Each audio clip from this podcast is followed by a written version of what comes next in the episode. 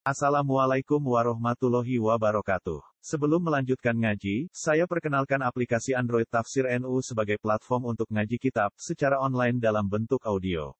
Tafsir NU berisi berbagai kajian kitab kuning dari berbagai ulama NU.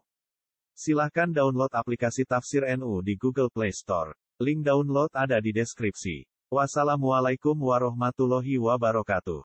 Assalamualaikum warahmatullahi wabarakatuh. Bismillahi walhamdulillah wassalatu wassalamu ala rasulillah Muhammad ibni Abdullah wa ala alihi wa sahbihi wa man tabi'ahum bi ihsanin ila yaumil qiyamah amma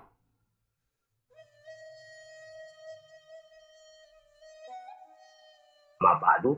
Faqala ta'ala jalisi fafsahu yafsahillahu lakum wa idza qila suzu fansuzu yarfa'illahu alladhina amanu minkum walladhina utul ilma darajat.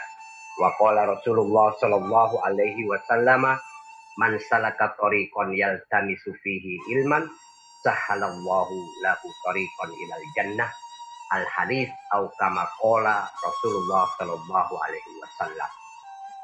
Para pemirsa sekalian di mana pun Anda berada, selamat berjumpa kembali dengan saya dalam rangka pengajian kitab Tauhid, kitab Fathul Majid, karya Syekh Nawawi Al-Bantani, yang merupakan syarah dari kitab Ad-Dur Al-Farid fi Aqaidi Ahli Tauhid, karya Imam Nahrawi Al-Misri. Yang pada kesempatan kali ini kita sudah memasuki sifat wajib bagi Allah yang ke 12 yaitu sifat eh, apa namanya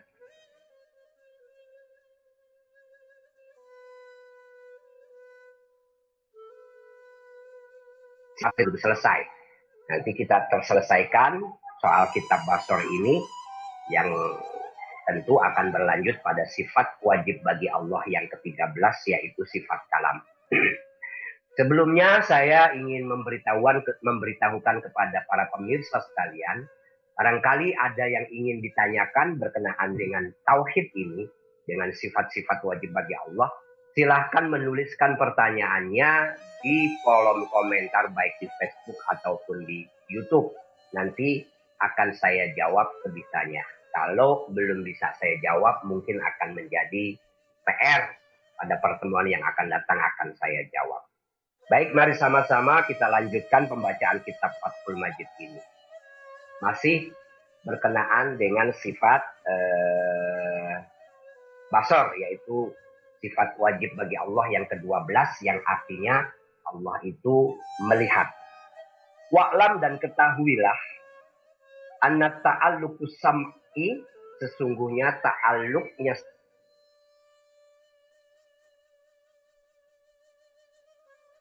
sifat sam'i wal basor sifat mendengar dan sifat melihat ta'alluq itu hubungan atau korelasi sifat sama dan sifat melihat ini, sifat sama dan sifat basor, binisbah lil hawadis, kalau ukurannya adalah makhluk, obla wujudiha sebelum wujudnya makhluk, itu ta'aluknya namanya ta'aluk soluhi kodim.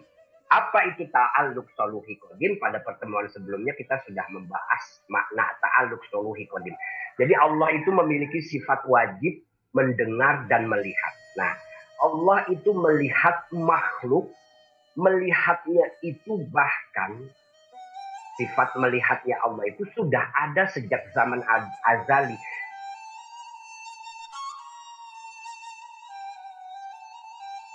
Jadi ketika Allah di zaman sebelum Allah itu berkorelasi atau memiliki ta'aluk yang namanya ta'aluk soluhi kodim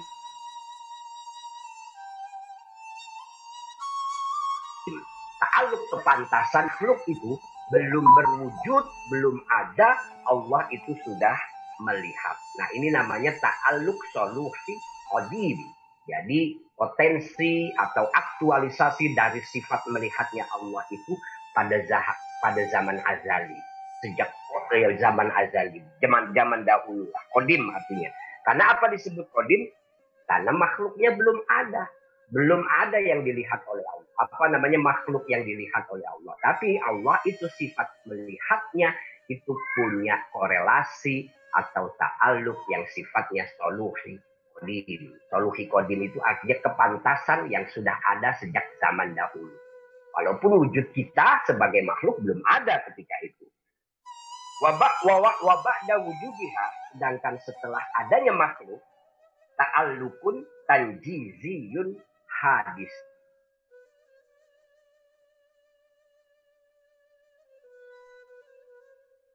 Maka sifat basarnya Allah ada dan korelasinya namanya adalah korelasi aktual yang bersifat baru. Jadi Allah itu punya sifat basar itu sudah sejak zaman dahulu kala sebelum uh, makhluk itu ada. Nah, ketika makhluk itu ada, maka ta'aluknya adalah ta'aluk tanjizi, tanjiziyun hadisun. Jadi penglihatan Allah terhadap makhluk karena makhluknya itu baru bersifat baru, adanya itu baru diadakan, maka nama ta'aluknya itu adalah ta'aluk tanjiziyun qadimun, yaitu korelasi yang bersifat aktual dan eh hadisun, bersifat aktual dan baru. Karena berhubungan dengan sesuatu yang baru, yaitu makhluk. Sementara ketika makhluknya belum ada, ta'aluknya itu ta'aluk soluhi uh, kodim. Ketika makhluknya sudah ada, maka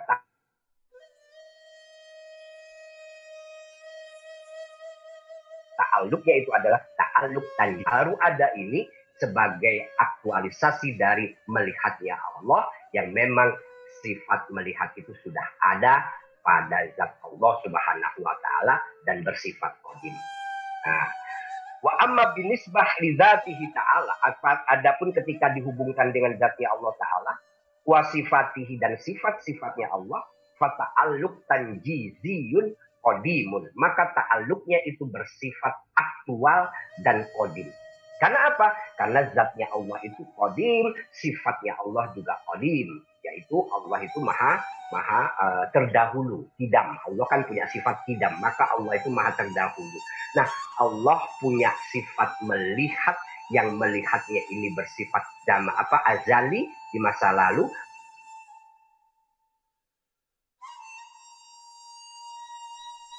Maka ketika Allah melihat zatnya, ta'aluknya adalah ta'aluk tanjizi kodim.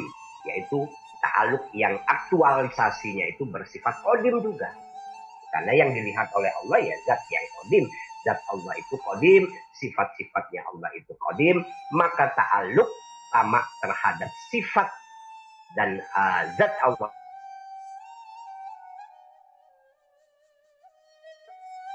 apa itu yaitu ta'alluq dengan baik. Bimakna anna zatahu ta'ala dengan maksud atau pengertian bahwa zatnya Allah Ta'ala azal. Itu pada zaman azali mungkasafah. Tersingkap lahu bagi Allah Subhanahu wa Ta'ala. Bisam'ihi baik dengan pendengaran Allah. Wabasorihi dan juga penglihatan Allah. Jadi Allah itu melihat, mendengar sifatnya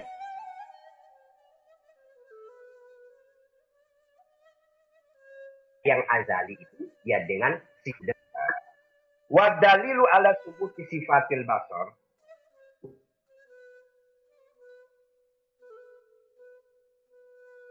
Wadalilu ala sifatil basar. Argufat maha melihat atau melihat.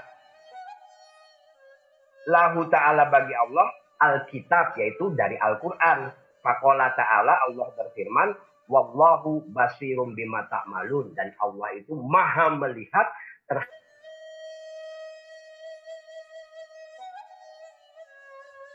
terhadap apa-apa yang kalian kerjakan. Dalilu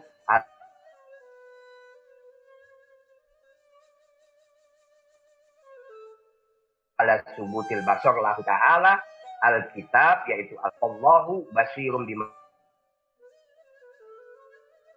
mata malu. Allah itu maha melihat. Kemudian juga ada ayat yang lain mengatakan innallaha sami'un basir. Sesungguhnya Allah itu maha melihat, maha mendengar, dan maha melihat. Jadi jelas. Dan selain itu secara logika. Ini ayat dalil dari Al-Quran. Nah, ada juga dalil secara logika. Apa itu dalil? Wa aidon dan juga di dalam yakun basiron. Seandainya Allah itu tidak memiliki sifat melihat, maha melihat, lakana akma berarti Allah buta ini secara logika dalil dalil logisnya Wal amyu sementara sifat buta itu naksun merupakan kekurangan.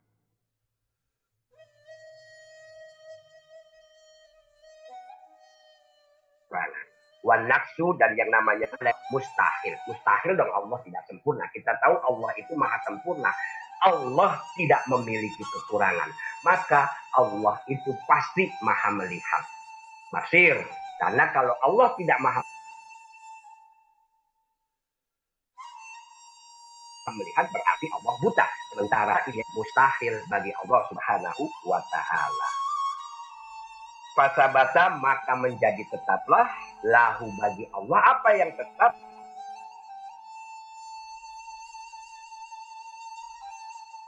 al-basaru yaitu sifat. Ketika sifat maha melihat itu dimiliki oleh Allah Subhanahu wa taala, istahala maka mustahillah alaihi bagi Allah apa yang mustahil al-amyu yaitu sifat uh, buta. Tidak mungkin Allah itu buta. Ya, manusia atau makhluk saja kalau buta itu dianggap kurang, tidak sempurna. Masa ada Tuhan buta? Tidak mungkin. Maka Allah itu maha melihat. Karena kalau Allah buta, berarti Allah memiliki kekurangan. Dan kekurangan itu mustahil bagi Allah subhanahu wa ta'ala. Karena Allah zat yang maha sempurna. Dan alladhi huwa diddul basar. Di mana yang namanya buta itu diddul basar. Lawan dari melihat. Nah, ini harus dipahami dengan baik bahwa Allah itu memiliki sifat basar ya arti artinya Allah itu melihat karena apa? Secara dalil naklinya itu Al-Qur'an ayatnya banyak yang menyebutkan itu di antaranya adalah Allahu basirum bima ta'malun.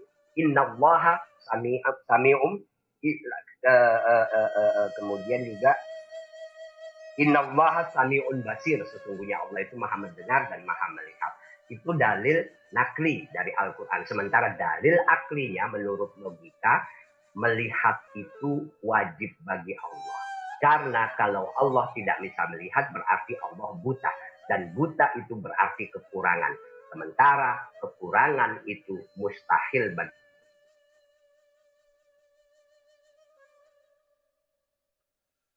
Allah Subhanahu wa taala karena Allah tetaplah bahwa Allah memiliki sifat maha melihat. Itu menurut tiga dalil akli, yang kedua dalil akli. Nah, lawan dari sifat basor ini adalah amma, yaitu amyun. Malah amma atau amyun itu buta. Buta itu tidak mungkin Allah itu buta. Baik, para pem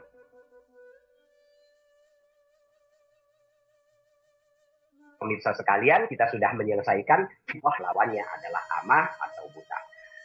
Selanjutnya kita akan teruskan dengan sifat wajib bagi Allah yang ke-13 yaitu sifat kalam. Ah, ini panjang lebar di dalam kitab-kitab tauhid.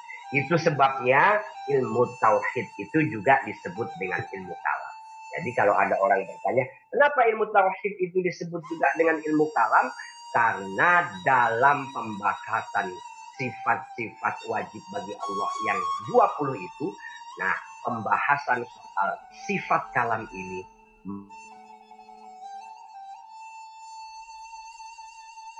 merupakan pembahasan yang paling panjang dan paling rumit. Kita akan teruskan.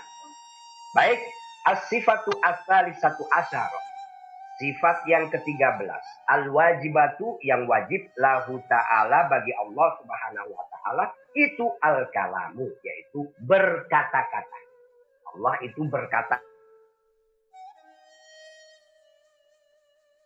kata-kata punya sifat berkat. Wafatun merupakan sifat lahu ta'ala bagi Allah azaliyatun yang sudah ada sejak zaman azali, maujudatun dan ada qaimatun yaitu ada di bizatihi ta'ala pada zat Allah Subhanahu wa taala.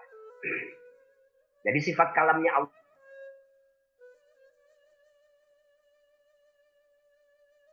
Allah itu Allah berkata-kata itu sifat dia sifat kalam ini bidatihi ada pada zat Allah Subhanahu wa taala. Nah, muta'alliqatun yang berhubungan bima dengan segala sesuatu ta'ala bihi al ilmu yang berhubungan dengan sifat ilmu. Di mana sifat ilmu itu punya ta'aluk ta'aluk sifat ilmu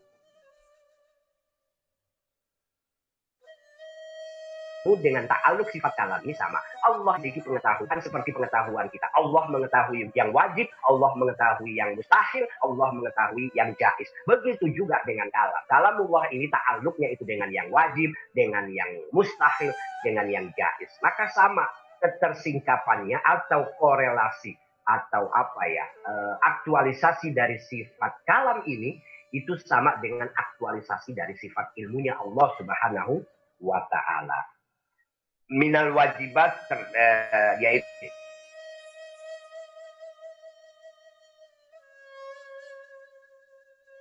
itu ta'aluknya itu terhadap hal-hal wajib, hal-hal yang boleh. Boleh itu artinya boleh ada, boleh tidak ada. Bisa ada, bisa ada, seperti kita ini masuk. Sementara yang wajib apa? Yang wajib ya tentu zatnya Allah, sifat-sifatnya, yang mustahil apa? Yang mustahil istrinya Allah, anaknya Allah, pembantunya Allah, e, mitranya Allah. Itu semua mustahil. Allah itu tidak mungkin punya anak. Allah tidak mungkin punya istri. Punya yang membantu Allah. Punya dalam menciptakan alam raya ini. Allah ada yang apa mitranya dalam menciptakan. Tidak. Allah itu Maha Esa dalam semuanya.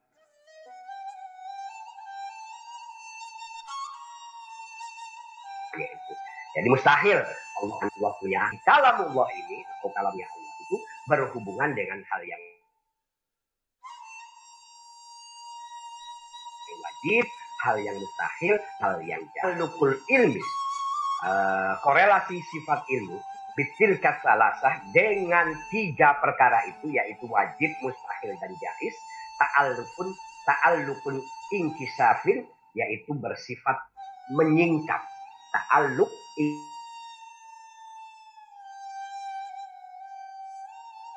intisafiyun yaitu Allah dan ilmunya itu sahil yang wajib yang jais.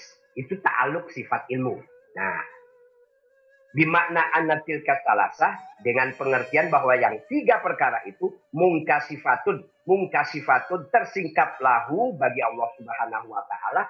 Tersingkap dengan apa? Bi ilmihi dengan ilmunya Allah Subhanahu wa taala dengan ilmunya Allah tahu segala hal yang wajib segala hal yang mustahil, segala hal yang jahil. Nah, waktu alukul kalam sementara uh, korelasi atau apa sih aktualisasi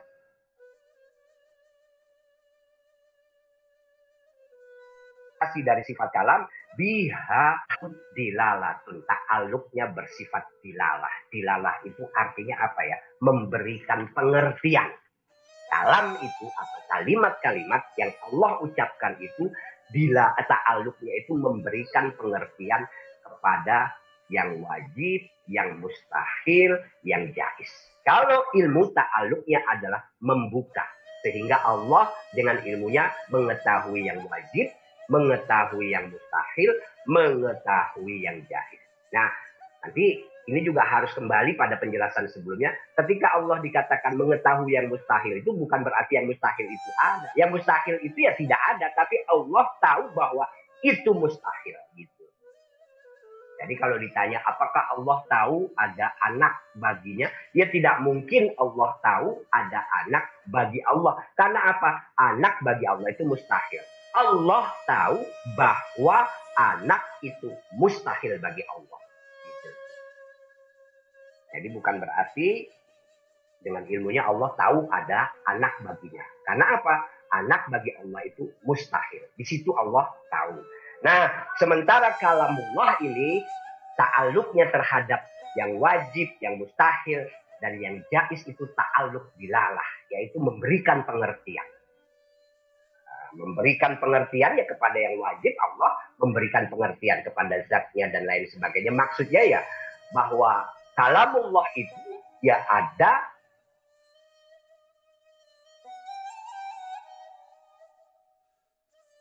ya didengar, ya dipahami oleh zat Allah yang ya nyampe didengar, dipahami oleh sesuatu yang mustahil ke mustahil. Kamu mustahil, kamu mustahil. Artinya Allah itu kalamnya itu mengetahui memiliki dilalah atau uh, mustahil. Bimakna annahu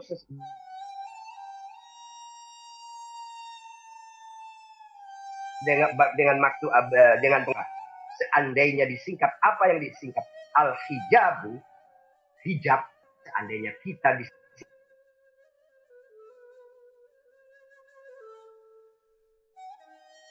singkat ini hijab untuk kita. Wasaka kita akan mendengarkan sifat al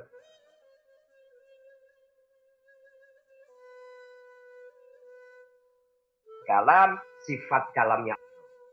Nah, artinya bahwa ta'aluk dilalah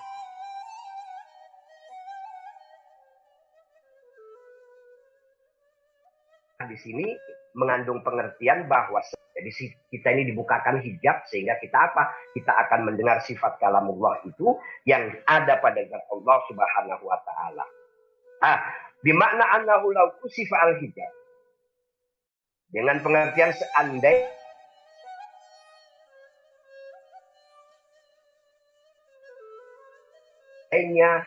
hijab itu disipami dan Islam al-qaimatu yang ada al-qaimati yang ada bidatihi ta'ala pada zat Allah subhanahu wa ta'ala la fahimna maka kita akan memahami minha dari kalamullah apa yang kita pahami?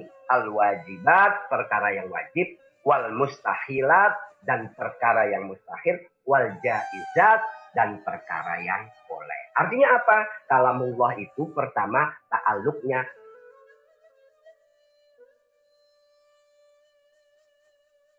pada sifat ya pada hal-hal. Seandainya hijab pendengaran kita ini dibuka oleh Allah.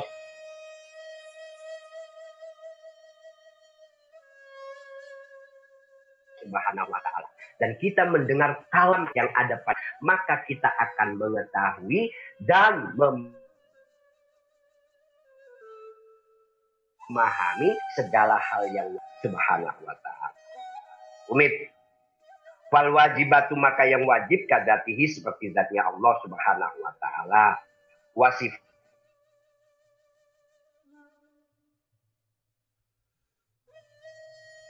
sifatihi dan sifatnya. Wa makna tu kalam pada zatnya Allah annahu sesungguhnya yusbitulaha al kamal ditetapkan bagi Allah Subhanahu wa taala apa yang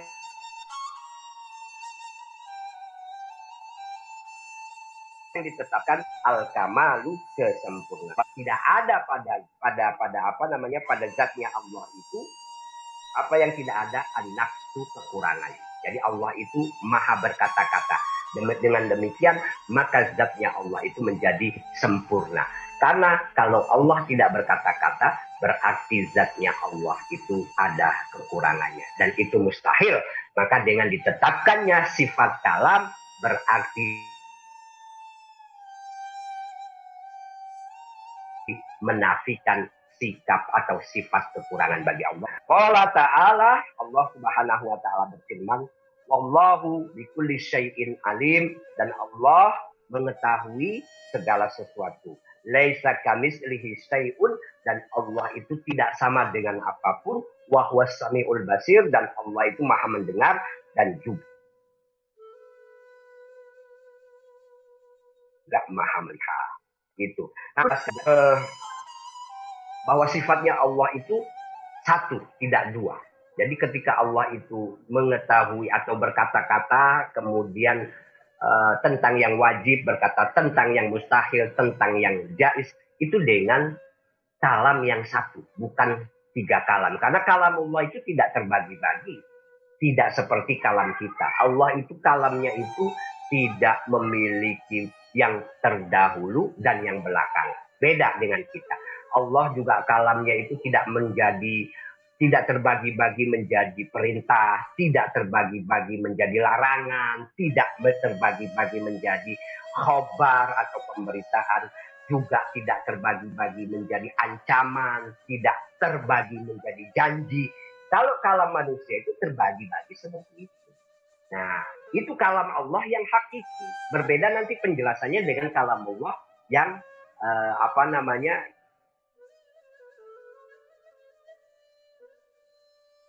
yang sudah kemudian menjadi al gitu. Ada perintah, ada ancaman, ada janji dan seterusnya.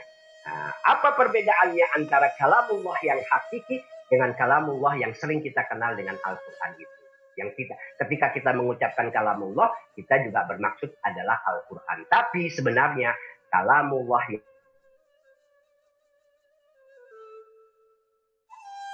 yang hakiki itu tidak seperti Al-Quran itu sudah menjadi termakhlukkan.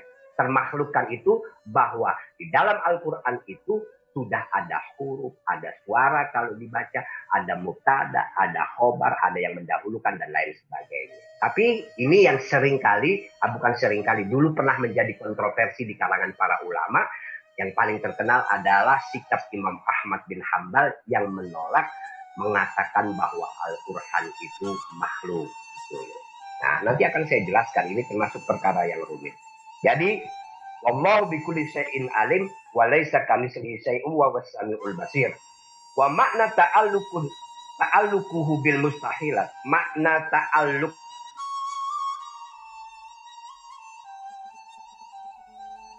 sifat kalam bil mustahilat dengan hal yang subhanahu wa ta'ala yukhayyiru bi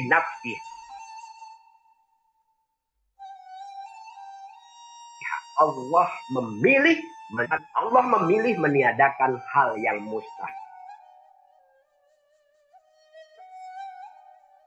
Jadi hal yang mustahil itu tidak mudah karena jadi ta'aluk itu berhubungan dengan yang sifat mustahil artinya ta'aluk kalam itu berhubungan dengan yang mustahil artinya Allah memang memilih hal-hal yang mustahil. Tidak mungkin ada. Binafiha. Wadhalika kasahibati. Contohnya adalah istri, wal waladi dan anak bagi Allah. Itu tidak mungkin ada. Nah sifat kalamullah ini atau ta'aluknya sifat kalam itu terhadap yang mustahil itu artinya adalah Allah dengan kalamnya memilih bahwa istri itu mustahil baginya, anak itu mustahil baginya. Baik, Fakola ta'ala Allah subhanahu berfirman, Allah subhanahu wa ta'ala berfirman, walam takun lahu sahibah. Dan tidak ada bagi Allah itu istri. Allah tidak mungkin punya istri. Tuhan kok punya istri? Pasti berarti ada kekurangan. Allah tidak punya istri. Karena Allah itu maha, maha esa. Dan maha sempurna. Ay zaujatun yaitu istri. Wakola ta'ala dan Allah juga berfirman, subhanahu ayyakuna lahu walad maha suci Allah dari memiliki anak.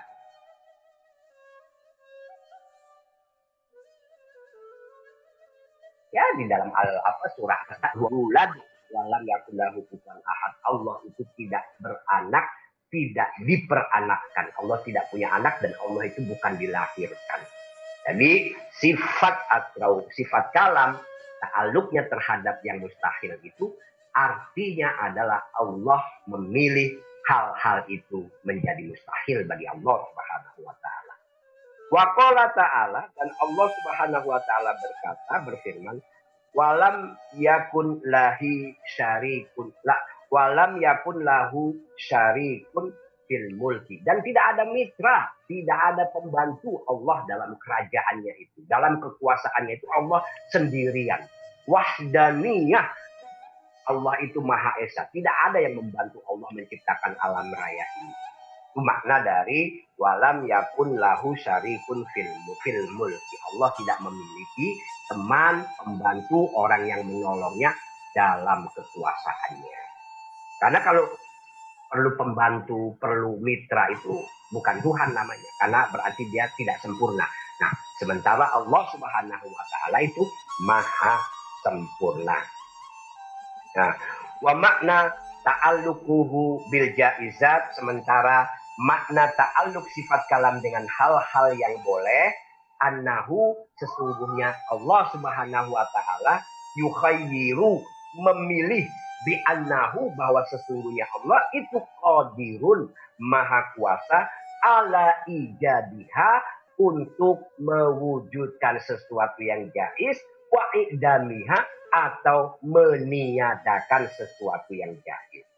Masalah contohnya Allah Subhanahu wa taala berfirman innallaha ala kulli syai'in qadir bahwa Allah itu maha kuasa atas segala sesuatu. Jadi ta'aluk Allah terhadap hal-hal yang atau haluk sifat kalam terhadap hal-hal yang jais itu artinya bahwa Allah memilih dan Allah maha kuasa untuk mengadakan sesuatu yang jais atau meniadakannya. Nah, jadi begitu. Walau kusifa anna al hijab, seandainya hijab itu disingkap bagi kita, laro aina maka pasti kita akan melihat apa yang kita lihat sifat al kalami sifat kalamnya Allah dalatun menunjukkan ala tilkal as aksam asalasa terhadap tiga perkara itu yaitu sifat eh perkara wajib, perkara mustahil dan perkara jahil. Nah, tapi kita memang tidak tahu hakikatnya kalamullah yang hakiki karena memang kita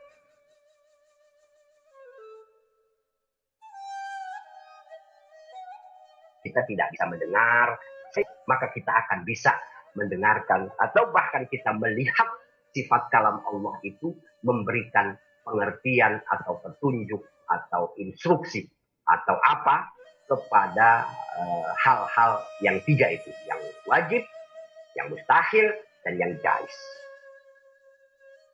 Wa kalamuhu ta'ala, sementara sifatnya Allah subhanahu wa ta'ala, al-qa'imu bidatihi, yang ada pada zatnya Allah subhanahu Nah, pada zatnya Allah subhanahu wa ta'ala, laisa biharfin,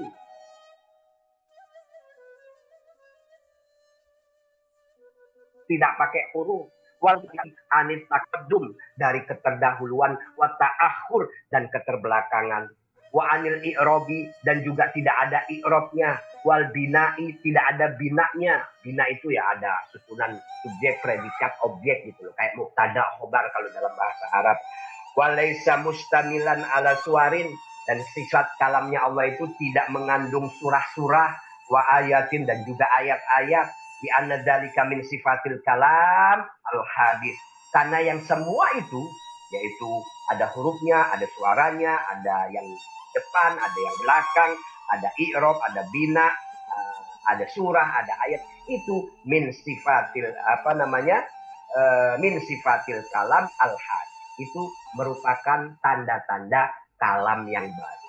Kalamnya makhluk, kalamnya manusia. Kalau kalamnya Allah tidak ada itu. Nah, ini yang menjadi kemudian pertanyaan orang. Kalau kalau Allah itu bila sautin, bila harfin, bila ayatin, bila suarin, bila i'robin, bila binain, eh, bagaimana dengan Al-Quran itu? Padahal Al-Quran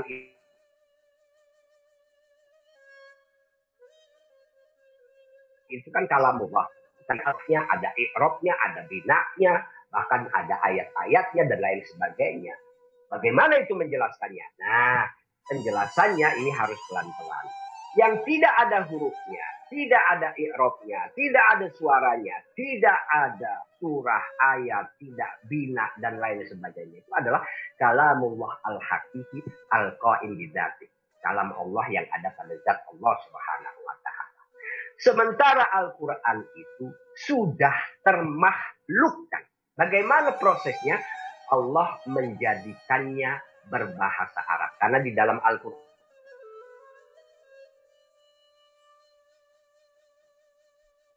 itu juga dijelaskan uh, anan Arabian. Sesungguhnya kami menjadikannya kalamullah itu menjadi Al-Quran yang berbahasa Arab.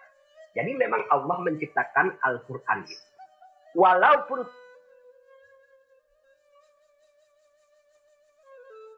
kalamullah yang hakiki, hakikatnya.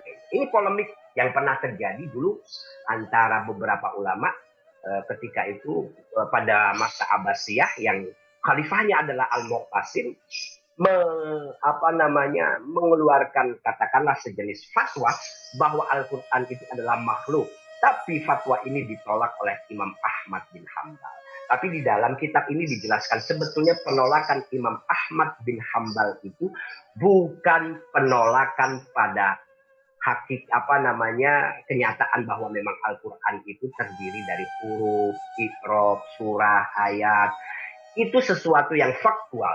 Tapi Imam Ahmad ingin menegaskan, melarang menyebut Al-Quran itu sebagai makhluk, supaya orang itu tidak menyangka, terutama orang-orang awam, bahwa sifat kalamnya Allah itu makhluk gitu.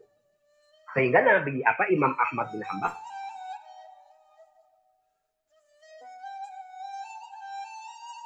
menolak istilah bahwa menyelamatkan orang awam agar orang awam itu tidak punya persepsi atau dugaan bahwa sifat kalamnya Allah itu makhluk. Maka beliau menolak mengatakan bahwa Al-Quran itu makhluk.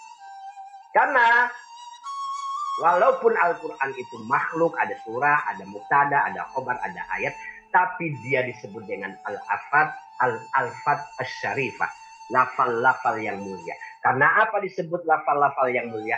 Karena di dalam Al-Quran mengandung makna yang sama dengan kalamullah yang ada di lauh mahfud.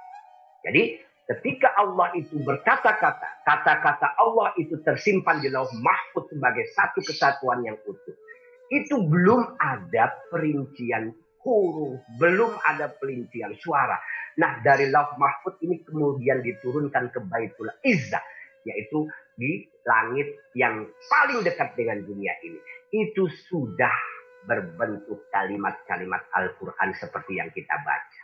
Nah, dari situlah malaikat Jibril membawanya kepada Nabi sehingga Nabi Muhammad Shallallahu Alaihi Wasallam memahami firman Allah yang tadinya hakiki kemudian sudah diciptakan oleh Allah dalam bentuk Al-Quran itu. Maka malaikat Jibril ketika menyampaikan kepada Nabi Muhammad itu sudah dalam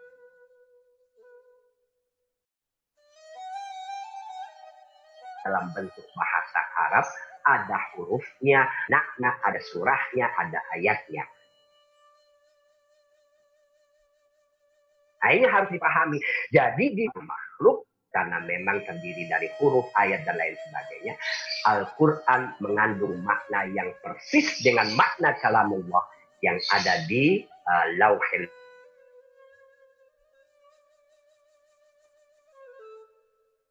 mahfud itu. Maka disebut al-karim kemudian apa namanya digali oleh manusia yang kemudian melahirkan kitab-kitab tafsir yang luas, yang banyak.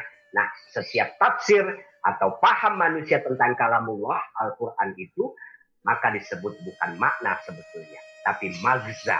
Magza itu sesuatu yang pema satu pemahaman yang mendekati makna. Wajar kalau kemudian satu ayat bahasa yang nah jadi itu bahwa Al-Quran itu kalamullah iya tapi Al-Quran itu memang sudah diciptakan oleh Allah dalam bentuk huruf kalimat yang semuanya itu menjadi dalam bentuk berbahasa Arab. Tapi kalamullah yang hakiki itu tidak berhuruf, tidak bersuara, tidak berikrob, tidak ada binaknya, tidak ada surahnya, tidak ada ayatnya. Bagaimana itu kalamullah yang hakiki? Ya wallahu a'lam. Karena tidak semua manusia. Ada beberapa nabi kayak Nabi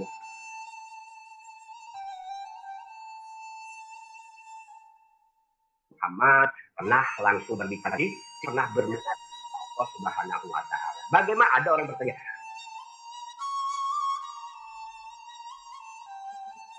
Bagaimana Allah memberikan pemahaman kepada manusia? Nah, Allah menanamkan makna itu ke dalam hati orang-orang yang Allah pilih.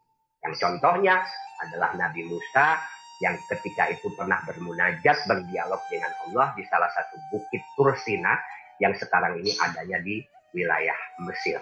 Nah, jadi ini harus bisa dipahami dengan baik dan benar sehingga orang tidak keliru.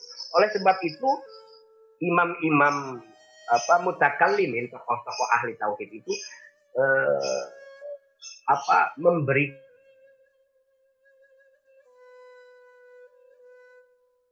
memberikan penjelasan. Ketika kita mengucapkan pertama kalamullah yang hakiki, yang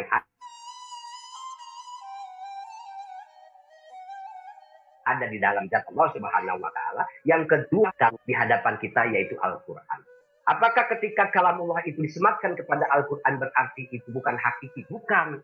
Bukan itu maksudnya. Ketika kita mengucapkan Al-Quran itu sebagai kalamullah dan kalamullah yang ada yang hakikat adalah ada pada zat Allah, maka sifat atau kalimat kalamullah itu adalah kalimat mustarok.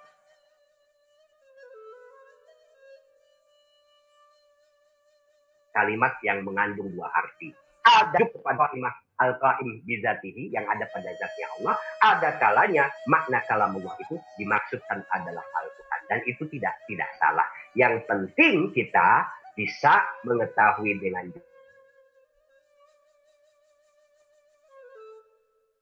jelas bahwa pada hakikatnya dalam guru tidak terdiri dari ikro, tidak terdiri dari bina, tidak ada surahnya, tidak ada titiknya, tidak ada apalagi ayatnya dan lain sebagainya. Tapi Al-Quran ada. Karena Al-Quran itu Allah ciptakan firman inna ja'alnahu Qur'anan Arabian. Aku jadikan al firman-firmanku itu menjadi Al-Qur'an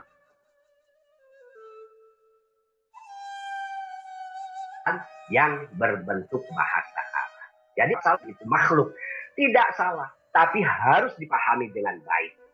Harus dipahami dengan baik. Baik. Nah, ketika itu pernah ada pengertian seperti yang saya jelaskan, tapi menolak agar orang awam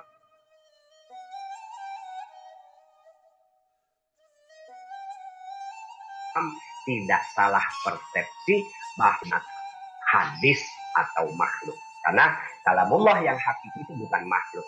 Kalamullah yang hakiki benar-benar ada pada zat Allah Subhanahu wa taala. Nah, Al-Qur'an itu terdiri dari huruf dan lain sebagainya. Maka Al-Qur'an itu makhluk, tapi Al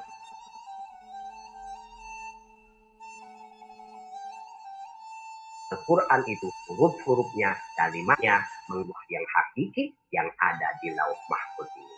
Ini perkara yang memang Orang harus paham dengan baik dan benar sehingga tidak gampang menyalahkan orang.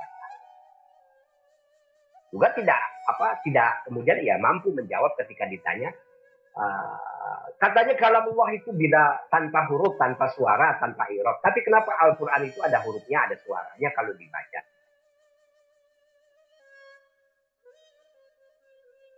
ada ikrobnya, ada surahnya, walaupun ada ikrobnya, surahnya, tapi Al-Quran itu mengandung makna yang sama dengan makna dengan dengan makna kalamullah yang ada di mahfuz. Kenapa kemudian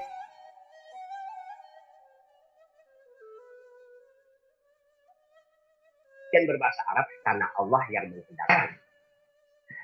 Bila harfil al-musari anna dzalika min sifatil kalam wa kalmu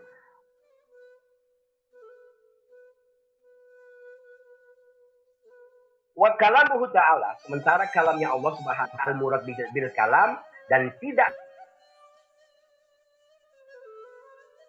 dimaksud dengan kalam. Allah diwasifatul lahu ta'ala. Uh, yang merupakan sifat Allah subhanahu wa ta'ala. Qa'imatun bidati. Itu al-alfat asyarifah. Jadi tidak dimaksud dengan sifat Allah yang kalam itu. Apa? Al-alfat asyarifah. Lafal-lafal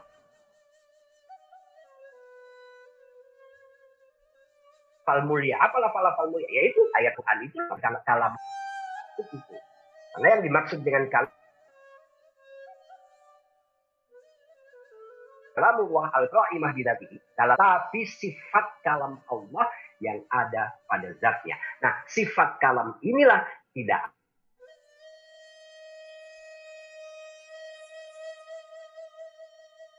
ada hurufnya, tidak ada binaknya, tidak ada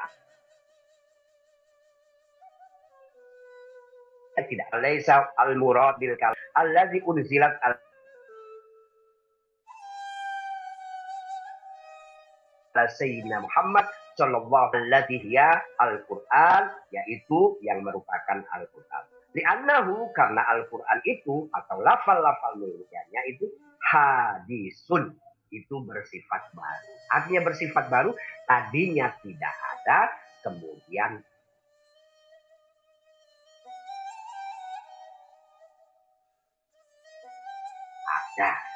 Jadi Al-Quran dengan lafalnya yang kodim itu Allah.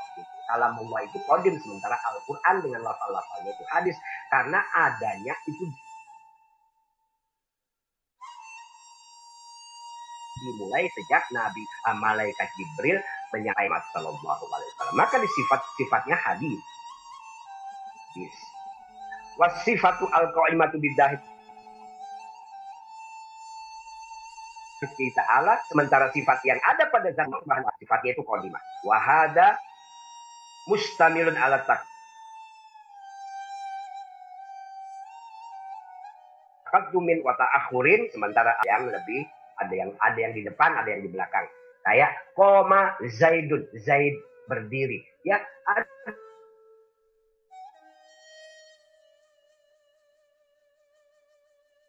ada kalimat koma di depan, kalimat kata Zaidun di belakang. Itu juga suarun, ada surah-surah. Wa ayatun dan ayat-ayat. Wa hurufun dan huruf-huruf. Itulah Al-Quran. Wa aswatun dan aswat suara. Wa i'robun dan ada i'robnya.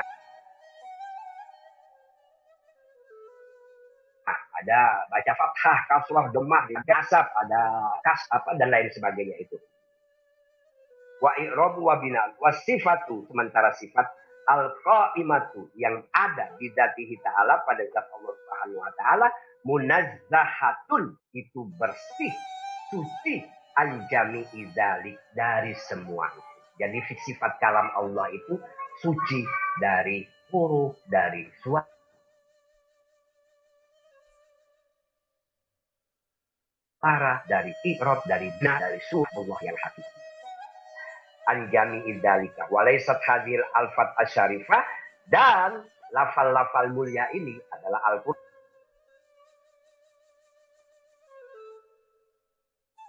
Quran itu bukan dadah al-qaimah bidatihi ta'ala pada zat atau sifat kalam Allah yang ada pada zat Allah subhanahu wa ta'ala. Ai artinya laisat as-sifatu al-qadimatu al-qaimatu bitajala tufhamu min tilkat afat asyarifah. Jadi kalamullah yang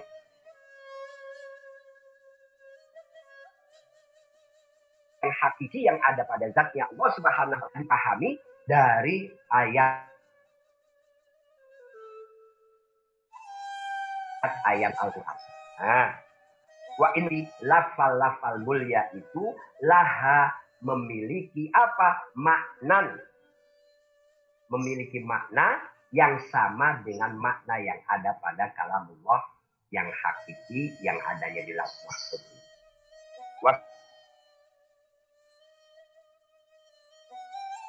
Sifat al-qadimah al-qaimatu bidati ta'ala makna min makna sifat al-qadimah. Jadi sifat Allah yang kalamnya itu yang qaimah bidati yang ada pada zatnya Allah itu.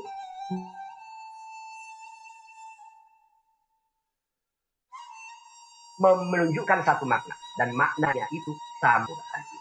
Jadi kita bisa memahami makna-makna Al-Quran itu yang memiliki makna yang sama dengan kalam Allah Subhanahu wa taala al-hakiki. Jadi itu sebabnya lafal-lafal Al-Quran itu lafal mulk. Musawin sifatil al-qadimah al-qadimah maka hendaknya kita semua itu harus mengerti soal ini. Izalika terhadap perbedaan ini hubungan antara kalamullah yang merupakan sifatnya dengan Al-Quran yang merupakan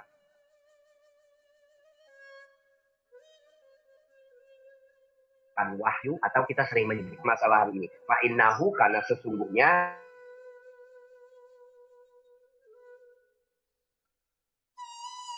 yuglitu fihi katsiru minan nas. Salah dalam uh, mempersepsikan atau membedakan antara Al-Qur'an dengan kalamullah yang hakiki.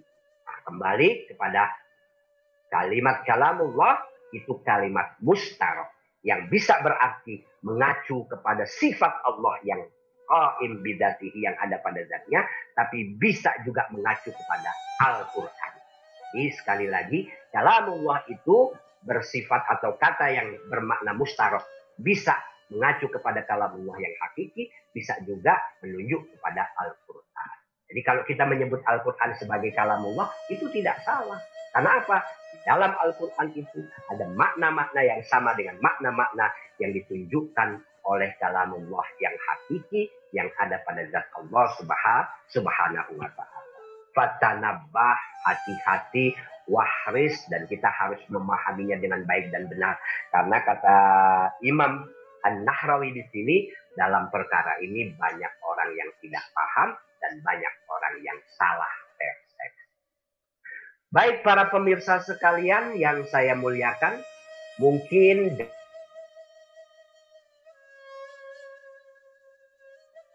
dari awal sampai akhir ini pertanyaan pertanyaan uh,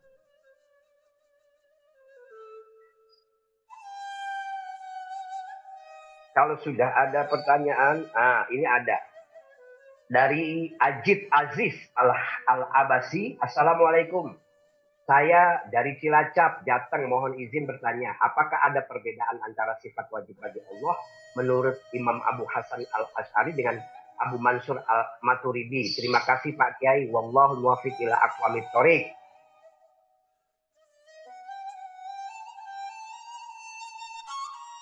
Assalamualaikum warahmatullahi wabarakatuh. Abu Hasan Al Ashari dan Imam Abu Mansur Al Maturidi tidak ada perbedaan. Karena dua dua imam.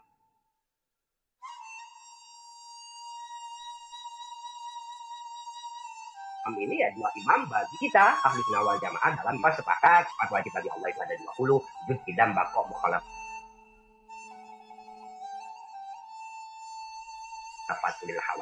Konsep tauhid dengan ahlu sunnah wal jamaah berpegangan pada dua orang ini dalam soal tauhid. Tidak ada perbedaannya. Baik, ada lagi nggak yang lain? Adapun perbedaan itu dalam soal argumentasi yang rinci-rinci saja, dalam argumentasi yang rinci. Tapi dalam dalam dalam apa namanya konsep mustahil, konsep wajib, konsep jais sama dua imam ini sama, yaitu melahirkan buku atau paham tauhid akidah kita yang kita kenal dengan akidah.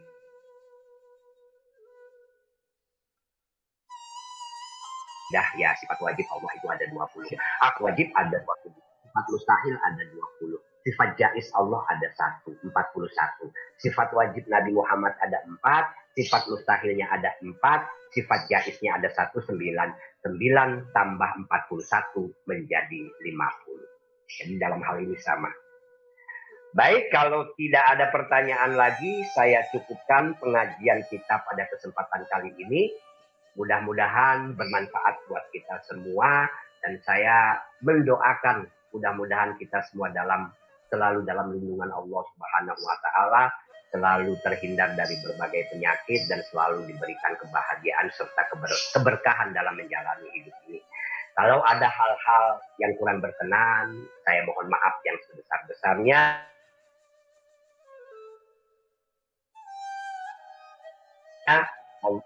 Barokat.